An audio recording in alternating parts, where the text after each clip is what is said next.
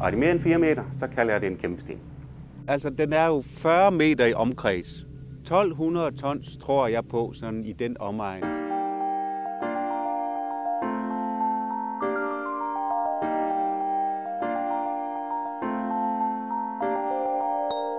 Velkommen til Geoland. Jeg hedder Emil Solter. Og mit navn er Mathilde Leverkind. Vi studerer til daglig geologi. Og her i podcasten udforsker vi den geologiske verden og dens mange mysterier. Podcasten Geoland udgives af magasinet GeoViden, som formidler geovidenskab til unge og andre interesserede. Så er vi taget på besøg hos dig, Henrik Jønsson. Ja. Og Henrik, du er jo geolog her for GEUS, og du har beskæftiget dig rigtig meget med kæmpesten. Ja, de største sten, vi kan finde i Danmark. Altså, vi snakker så store, at man ikke kan, kan bære dem hjem i, i tasken på. Vi taler mindst tredive tons i de fleste tilfælde, helt op til mere end tusind tons. Så der skal en stor bil til. Men det kan lade sig gøre at flytte de mindste af den på en ladvogn. Men, øh... det er virkelig store sten. Og, og hvad er definitionen på en kæmpesten? Altså, hvis den er mere end fire meter på den længste led, så har jeg tilladt mig at kalde det en kæmpesten. Og det er jo sådan en... Øh... Altså, jeg er jo lidt samler. Jeg samler simpelthen på de der store sten, og sådan for at begrænse opgavens størrelse eller samlingens størrelse, så fire meter, hvis de er større der, så lander man omkring mere end hundrede, og nu er vi næsten op på halvanden hundrede styks, vi har fundet rundt omkring i overfladen i Danmark. Er der så mange? Så mange er der, ja. Og så er der Bornholm, det er jo et rundfelt, så der ligger jo masser af rigtig store sten, men Bornholm, det er sådan lidt en særlig ting i Danmark, men i det øvrige Danmark, vest for Øresund, der er det jo sedimenter, som Danmark består af, men så ligger der de der stumper af grundfjeld spredt ud over det hele. Og er det mere end fire meter, så kalder jeg det en kæmpesten. Det er jo øh, fuldstændig sindssygt også, fordi det her med, at vi har de her kæmpesten i Danmark, det vidner også om nogle rimelig vilde kræfter, som har anbragt de her kæmpesten her rundt omkring i Danmark. Og øh, hvad er det egentlig, der, hvad er det, der finder sted? Ja, må ikke det er indlandsisen.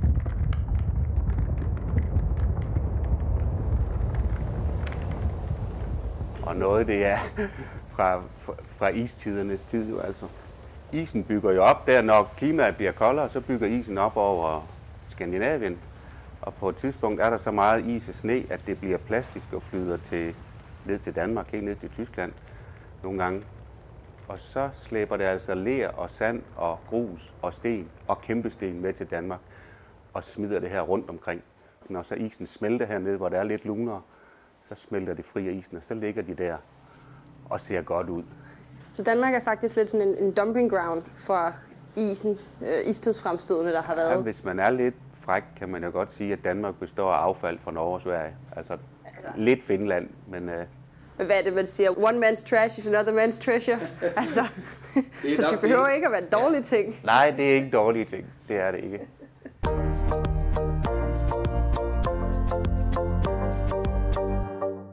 Hvor længe har du beskæftiget dig med, med kæmpesten her for GEUS? Ja, jeg havde jo i mit tidligere job, som var i Skov- og Naturstyrelsen, der havde jeg en kollega, der hed Sten. Sten Andersen. Sjovt, ikke? Og han samlede jo på store sten og kæmpesten og lavede nogen, en registrant, kaldte han det. Han havde fundet femoghalvfems stykker, så jeg tror, ideen med at få dem registreret, det var hans idé, det var at få registreret alt det her. Det var noget med at få dem beskyttet jo. Fordi ret beset, når der ligger en stor sten, ligesom alt det sand og grus og ler, der ligger ude på en mands mark, det er et mand, der ejer marken, der også ejer den store sten. Så hvis den ligger i vejen, så kan man sprænge den eller gøre et eller andet ved den. Så stens gode idé var at få dem, i hvert fald få dem registreret et sted, så vi vidste, hvor de var henne. Og så øh, af den vej gøre lidt opmærksom på dem, at det her er noget særligt, og så få den beskyttet på den måde. Og jeg, han var jo han var noget ældre end mig, så jeg var sådan lidt i lære hos ham så. Jeg blev grebet af det der samlere. Det var nok, det startede så lidt som samlermani. Sten havde femoghalvfems, og jeg rejste meget rundt i landet, så hvis jeg kunne finde en eller anden sten til sten, så synes jeg, det var fedt. Så, og så vidste jeg også noget om kort, så det der med at få dem over på et kort, så man kunne se, hvor de var henne, det, det kunne jeg noget med. Så på den måde, så fik vi et, et samarbejde op om at, at finde de her store sten i Danmark. Så skiftede jeg job til GEUS, og så hvor kom ideen om, det kan man måske lave en hjemmeside ud af. Fordi hvis Sten og jeg synes, det er interessant, så kunne det jo være, at der var andre også. Først så troede vi ikke rigtigt på det, men det viste sig jo, at der var ret stor interesse for de der ting. Så jeg søgte en hel del penge for det. Det koster jo penge at lave sådan en hjemmeside, og jeg skulle også selv bruge det tid, og kunne ikke blive ved med at bruge min fritid på det og sådan noget. Så. Men jeg havde held til at få lidt penge til det, og så fik vi den der hjemmeside op at stå i løbet af to tusind atten. Så i august atten, der åbnede hjemmesiden kæmpesten punktum d k, som ligger på GEUS' hjemmeside et sted. Og, så, og det gav jo voldsom interesse. Altså, det blev taget af pressen, og folk begyndte at skrive til mig, og kender du den og den sten, og ting og sager. Og på den måde, så dels så voksede samlingen, men altså ordet kæmpesten blev også ligesom sådan kendt rundt omkring hos folk. Hvor mange kæmpesten er der kortlagt på hjemmesiden indtil videre? Lige over halvanden hundrede. Lige over halvanden hundrede. Der i to tusind atten, ja. Der havde jeg sådan lige knap hundrede. Og så fandt jeg et par, der var lidt mindre. For eksempel rokkestenen på Bornholm, den er ikke over fire meter. Men der er jo enormt mange, der besøger den, så den var god at have med, fordi så kunne man jo også læse lidt om den, hvis man var interesseret i, hvor den kom fra. Og sådan noget. Så der røg et par med på dispensation, og så endte vi på et hundrede og en, for det rimer jo på kæmpesten. Det var, det var startbittigheden. Nu er der sådan over et hundrede og halvtreds, så nu må jeg snart være tilfreds. Ja. Det er en god samling alligevel, og der kommer vel stadig løbende lidt, lidt kæmpesten-forslag ind. Ja, en to-tre gange om året, tror jeg det er lige nu. Og det, den nyeste, den hedder jo havknudestenen. Ret flot navn, ligger helt ude på Djursland. Den er over seks meter lang, og den har de jo kendt til altid derude på Djursland, men rygtet er så ikke lige noget over til mig, før her i sensommeren, hvor jeg så var ude og kigge på den. Meget nydelig sten helt derude på Jyllands næse. Stor og flot gnejs. Så der sker en lille bit smule gang imellem. Og så er det også, vi bygger og graver jo en hel masse, så indimellem så dukker der også sten op fra, som ikke har ligget i overfladen. Så skriver folk også, når de har fundet et eller andet, der skal den her ikke med på hjemmesiden, og så må jeg ud og kigge på den og sådan lidt. Så der sker en lille smule en gang imellem. Jamen, kan du, kan du vise os den hjemmeside, du har lavet så? Det vil jeg rigtig gerne. Jeg er jo stolt af den. Der skulle den være. Se, adressen er jo kæmpesten punktum d k. Og det staves både med æ og med ae. Begge dele skulle virke. Så kommer man ind på sådan en forside, hvor man kan se Skyrumstenen. Det er jo min favoritsten. Okay. Det ligger ned til, øh, til Limfjorden. Det er fordi, jeg er gået på efterskole i Skyrum. Så den der har jeg set helt tilbage i firserne, men der vidste jeg bare ikke lige, at det var noget særligt. Hvis vi nu scroller lidt ned af siden, så er det gode ved den er jo, at der er sådan et kort. Der er dels en liste, hvor man kan se, at der er de der omkring halvanden hundrede, men så er der også det her Google Maps-kort, hvis man lige åbner det. Det er bare helt standard Google Maps-kort med en masse af de her... Øh... Hvor temaet så er kæmpesten i Danmark. Så hvis man ser over i venstre kolonne, så kan man se, at der er et hundrede og enoghalvtreds plus fire, et hundrede og femoghalvtreds styks prikker. Er der på, eller små ballonger, kan man jo kalde det, som, som markerer, hvor de enkelte sten ligger. Der er nogle få, der er blå. Det er dem, jeg ikke har noget at skrive om. Men hvis man klikker på en af de andre, nu kan vi jo tage skæringsstenen. Den ligger lige nord for Aarhus. Der klikker man på den. Og så... Så kommer der en lille beskrivelse op ad. Så kommer der en lille beskrivelse, når man klikker på det link, der så dukker op der. Så alle de sorte ballonger bag ved dem, der gemmer sig... en beskrivelse af stenen. Og hele ideen med hjemmesiden er jo, at man får dels den geologiske historie, fordi den, den er aldrig rigtig blevet systematisk skrevet ned. Det er vi så gået i gang med, og nu siger jeg vi, fordi jeg har jo en makker i det her projekt, Thomas Kokfelt. Jeg er jo blød geolog, jeg ved noget om sedimenter, men det der med mineraler og sten og bjergeopstandelser og sådan noget, det er jeg sådan set ikke særlig skrap til. Men Thomas der, han er jo hård geolog, hardrocker. Han tager til Grønland hver sommer og finder mineraler og guld og sølv og ting og sager. Han har styr på det, så de gange, hvor vi følges ad, der får vi skrevet rigtig mange gode ting ned om bjergarten og hvilke mineraler de indeholder og hvilken bjergart man kan klassificere sig. Bjergart kan man også kalde stentype. Er det granit eller gnejs, eller der er også en, der hedder syenit og monzonit, og der er sådan forskellige. De fleste er granitter, og mange er gnejser, og i Nordjylland er der rigtig mange af dem, der hedder larvikit. Som uh. kommer fra Larvik, jo. Altså, ja, oppe i Norge. Oppe i Norge, der på vestsiden af Oslofjorden. Og lige larvikit er jo sjov, fordi de fleste kender en rombeporfyr.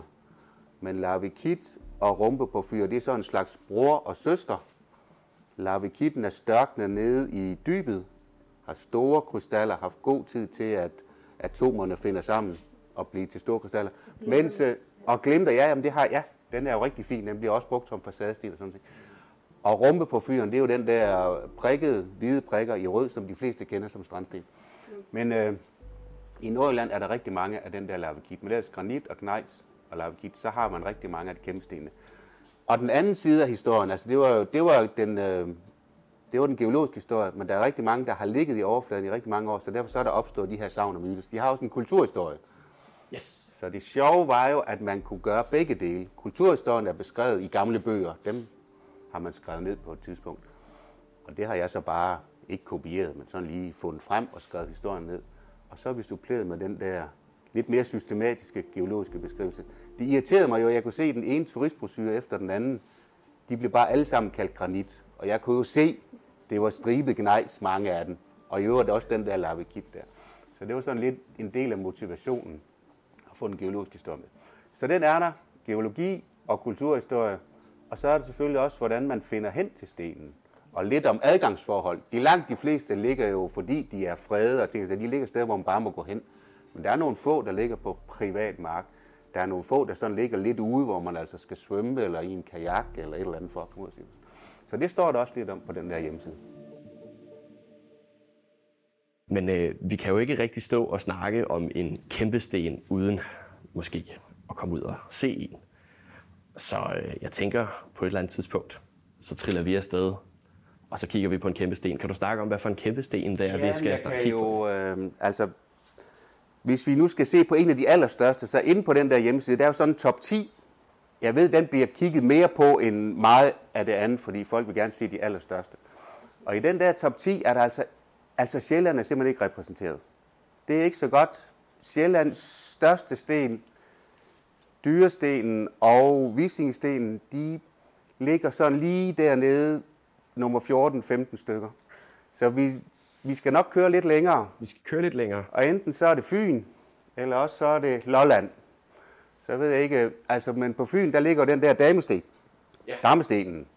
Hesselagerstenen. Den har sådan lidt forskellige navne, alt efter hvem man spørger. Det er jo simpelthen Danmarks største, og den er ikke bare den største, den er jo dobbelt så stor som både nummer to og nummer tre. Den er voldsomt stor. Hvor meget var det, du sagde, den varede? Der står tusind tons rigtig mange steder, og jeg tror, den er oppe på tolv hundrede tons. Uh-huh. Tak for en skifuld. Så det er et helt bjerg. Den er lige så stor som et lille hus. Jo. fyrre meter i omkreds. Mere end fyrre meter i omkreds. De stærke, de der gletsjere der. Ja, for fanden. Hvad? Det er nok det bedste eksempel på, at de der gletsjere og indlandsisen kan flytte rigtig meget. Det er jo indlandsisen, der har skabt det danske landskab for en stor del. Så de har jo også skubbet store bakker op og ting og sager. Men lige sådan en sten der, det er bare, eller blok, eller kæmpe blok, eller hvad vi skal kalde den. Det er jo simpelthen bare virkelig godt sted at forklare. Se her, indlandsisen, det er altså ikke bare for sjov. Der har virkelig været knald på. Så jeg ved ikke, om Dammestenen, Dammestenen kunne være et bud på et besøg. Det synes jeg, det er. Jeg synes, vi skal tage den allerstørste. Vi skal have den største. Så lad os gøre det, og så lad os tage afsted. Og så kører vi en lille times tid, og så er vi ved Dammestenen. På Fyn. På Fyn.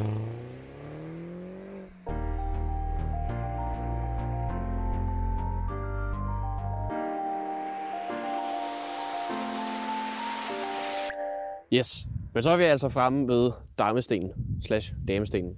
Der er den. Der var den. Synes ikke, den er voldsom? Den er enormt stor. Den er sindssygt stor. Altså, du sagde, det var en stor sten, så tænkte jeg, åh oh ja, åh oh ja, den kan da godt skubbes ned ad en klippe. Den her vil ikke kunne skubbes ned ad en klippe. Altså, den er jo fyrre meter i omkreds. tolv hundrede tons, tror jeg på, sådan i den omegn. Og hvordan er det nu? Det er jo tolv meter på den ene lede, og ti meter på den anden lede, sådan set, hvis man ser den opfra. Og så skulle den være knap syv meter høj af det, man kan se. Der er jo ligesom sådan gravet et hul ned. Man var jo i tvivl dengang i, øh, i midten af attenhundredetallet. Der var man jo i tvivl, om det rent faktisk var en stump grundfjeld. Så Christian den ottende, han befalede, at der skulle grave så meget fri, at man kunne afgøre, er det grundfjeld, ligesom på Bornholm, eller er det en løs blok. Og så fik han jo fat i Danmarks første professor i geologi, eller det hedder geognosi dengang.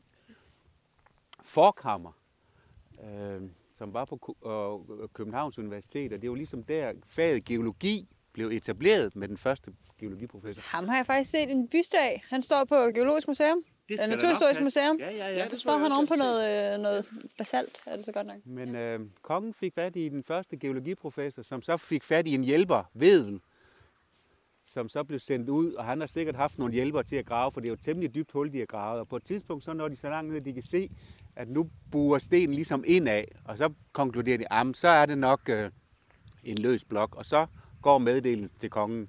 Det er nok alligevel en løs blok.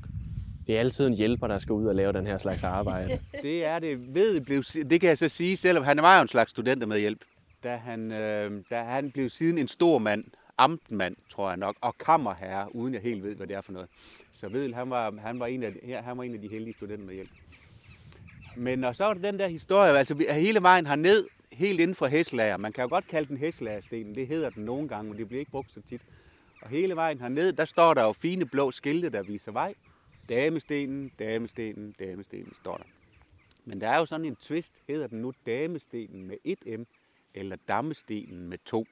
Ja, for det står jo skrevet på begge måder. Ja, og op til nu, der har vi brugt lidt blandet Dammestenen, Dammestenen. Jeg plejer at sige Dammestenen, Dammestenen, sådan for ikke at fornærme nogen. Og historien er, den der med damen, det kommer vist nok af, altså savnet er jo det, at den er blevet kastet af en vred heks fra Langeland.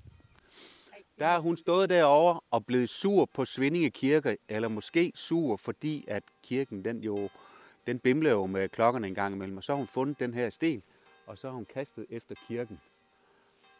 Og hvad har det med navnet at gøre? Jo, så er heks ligesom blevet til madame, en vred madame, som så er blevet til dame, og derfor så er den kommet til at hedde Dammestenen på et tidspunkt. Men oprindeligt har den måske nok heddet Dammestenen, fordi vi ligger tæt ved en å. Altså, der er virkelig langt fra heks til dame. Det er der bare. Og i alle de, jeg har, jeg har bladret i flere de, de, de oprindelige savn der.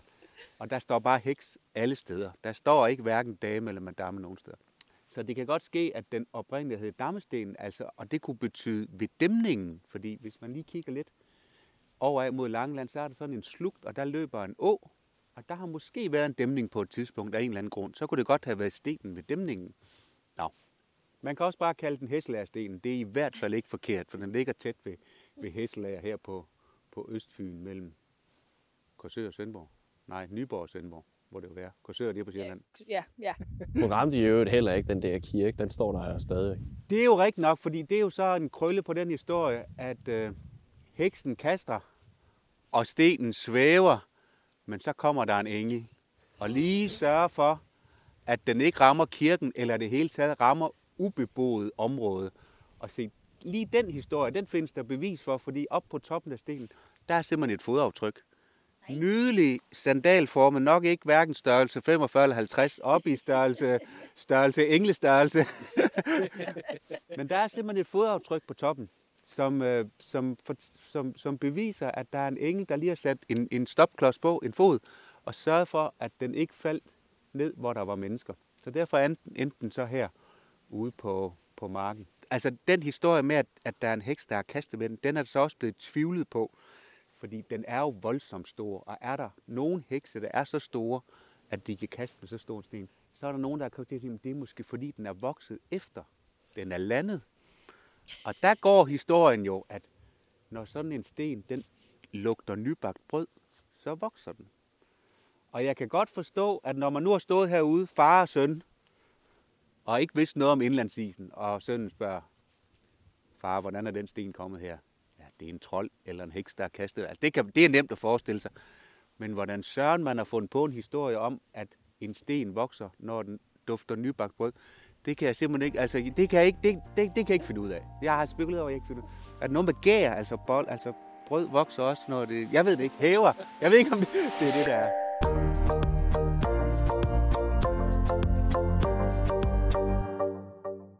Hvis man nu tænker, at øh, den der med heksen, det er måske nok alligevel for langt ud, så kunne det jo være, at det var indlandsisen, der var kommet med den. Det er jo det, vi geologer tror på. Og der kan man jo i hvert tilfælde se lige herfra, hvor vi står, at den ene side er sådan rund og glat, og den peger direkte mod øst og over mod Langeland, mens vestsiden den er fuldstændig nubret og ujævn, og der er masser af fremspring. Det er til gengæld nemt at klatre på, hvis man vil det. Og det er nok indlandsisen, der har kommet fra øst og glædet hen over stenen og slæbet den side, der er mod øst, og også siderne. Man kan se, der er sådan nogle skurstrimer. Fordi indlandsisen, den har jo været fyldt med andre småsten, grus og sådan noget. Så det har slæbet stenen ligesom, øh, ligesom sandpapir. Men så på bagsiden af stenen, der er det ligesom, at isen den sådan suger og trækker.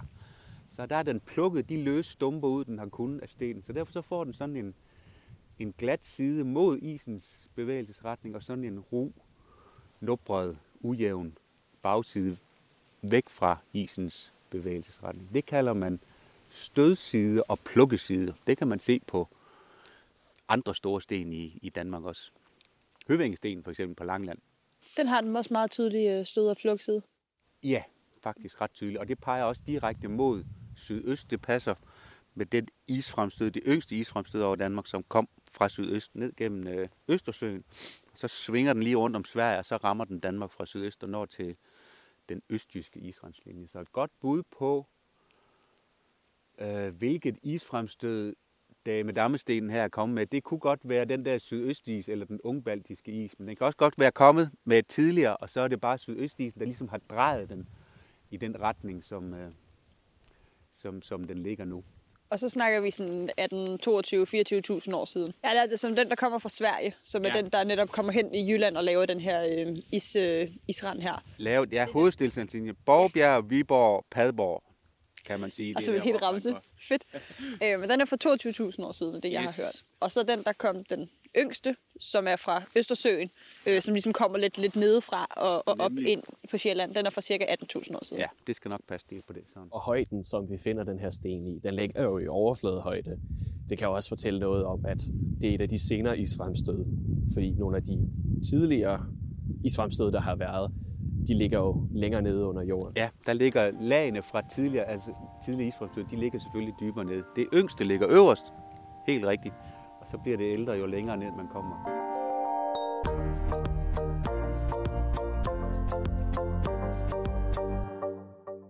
Så går vi hen og kigger. Jeg glæder mig sygt meget til at komme op godt på den. Nu er den jo ikke øh, fredet sådan, at man ikke må kravle på den, vel? Man må gerne kravle på den. Du må bare ikke tage stumper med hjem, for den er jo topfredet. Og det kribler jo lidt, fordi nøj, hvor kan man lave mange spændende analyser på den her bjergart her. Man kan kigge på kemien, og man kan kigge på, hvad det er for en sammensætning, lige netop den her bjergart har. Og så kan man få nogle svar på, for eksempel, hvor den kunne komme fra helt specifikt. Og man kan også få en alder. Og det, det er jo det. Og det, altså, da jeg hørte om det første gang, man kan datere sten, altså simpelthen bestemme, hvornår krystallerne blev dannet der langt nede i, i undergrunden, der tænkte jeg, det kan ikke passe. Men det kan det. Man kan med en eller anden metode sortere det mineral ud, der hedder cirkoner, eller de korn, der hedder cirkoner, og så kan man datere dem. Og det er det, jeg sidder og laver, øh, ud, når jeg ikke laver podcast. Det er netop de her små mikrokrystaller her. De er ikke særlig store, og de har noget radiogen uranbly. Og det kan fortælle dig om, hvor gammel en bjergart var, dengang den stadig var en smelt og skulle til at krystallisere. Og det kan give dig netop alderen på en sten som den her, som kan fortælle dig, hvor gammel den var, da den var en del af et grundfjeld. Et eller andet sted, sandsynligvis en svensk grundfjeld. Lige nu tror vi mest på Sverige. Ja. Vi skal have målt højden. Det skal vi. Og det er lige meget, hvor iskold frostnæmme. I kan sætte jer op i bilen, hvis I vil. Så skal jeg nok lige forberede det. Nej, nej, nej. Det skal vi have klaret. Jeg har landmålerstokke med. De er jo halvanden meter lange. Vi skal have sat en fire-fem stykker sammen. Så skal vi have rejst et tårn af landmålerstokke. Dernede, hvor hullet er dybest. Og så har jeg sådan en, et laservatterpas med. Yes. Så lyser vi vandret ud, og så håber vi, vi kan se signalet ude på landmålerstokkene. Yes. Det kræver tre mand. En til at holde tårnet, den forlængede spydkasterpind der, og en til at styre laservatterpasset, og en til at tage det gode billede, målfotoet. Skide godt. Yes. Lad os Jamen, gøre det. Lad os gøre det, og så vender vi lige tilbage, når vi har et, et resultat.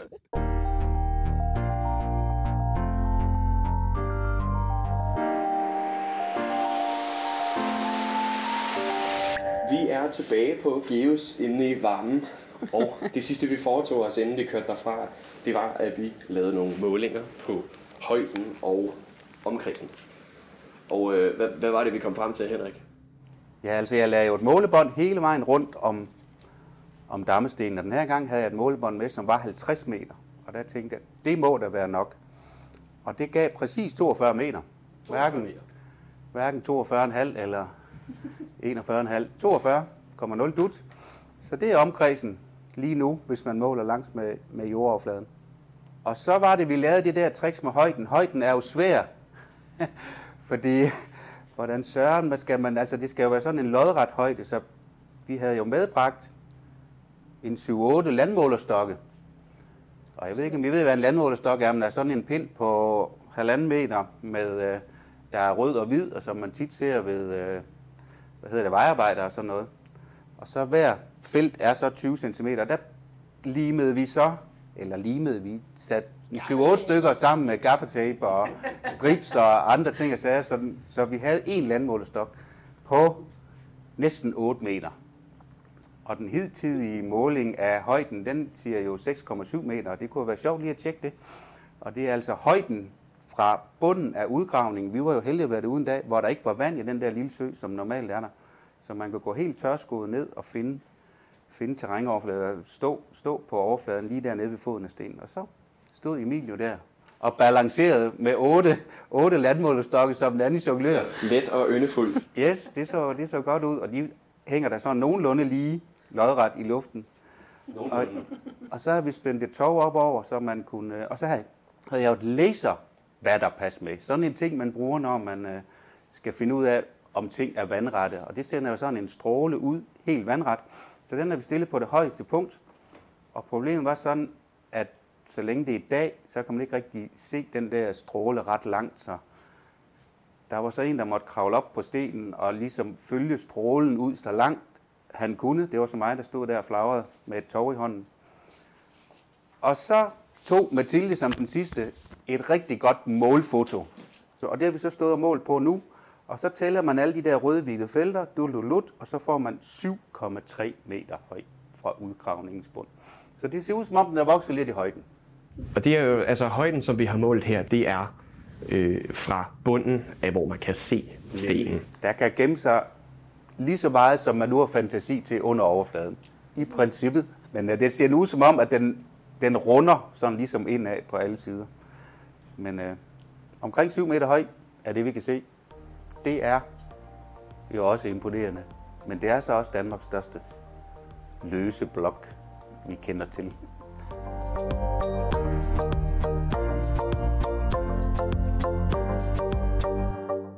Vi skal til at runde af for dagens episode, og det har været en kæmpe fornøjelse at være på tur med dig, Henrik. Lige måde. Mathilde, hvad synes du har været det fedeste her i dag? Jeg synes faktisk, noget af det fedeste er den hjemmeside, du har lavet. Det her med, at du både har det geologiske aspekt og det kulturelle aspekt. Fordi jeg synes, det er rigtig svært at få alle mine venner med ud i, i Danmark og se på sten. Så det her der lige er noget kulturelt også. Det synes jeg lige. Så, kan du, så er der ikke nogen undskyldning for familien ikke, og vennerne ikke at tage med. Hvad med dig? Jeg synes jo, det er fedt, fordi at de her stykker kæmpe sten her, altså virkelig, virkelig store sten, i det her tilfælde syv meter høj, plus det vi ikke kan se, det er altså noget, der er blevet anbragt af nogle fuldstændig vanvittige kræfter. Og det synes jeg er et fuldstændig fantastisk naturfænomen. Altså den her kæmpe sten, den er så stor, at man kunne tro, at der var grundfjeld i Danmark. Og det er der jo sådan set også, men det er bare lige lidt længere nede, eller på Bornholm, ikke? Men, men her har vi altså nogle fuldstændig gigantiske sten, som er blevet smidt her af en gletscher. Og øh, det, er, det, det er fuldstændig fantastisk, synes jeg. Ja, så gør jeg selv den store tjeneste at tage ud og se på Dammestenen, a k a. Dammestenen. Og hvis du kunne have lyst til at finde en anden kæmpesten, så kan du med fordel gå ind på kæmpesten punktum d k og læse mere om din lokale kæmpesten. Og med det, tusind tak, fordi du gad at være vores gæst i dag, Henrik Jønsson Granat. Selv tak. Jeg synes, det var en fornøjelse.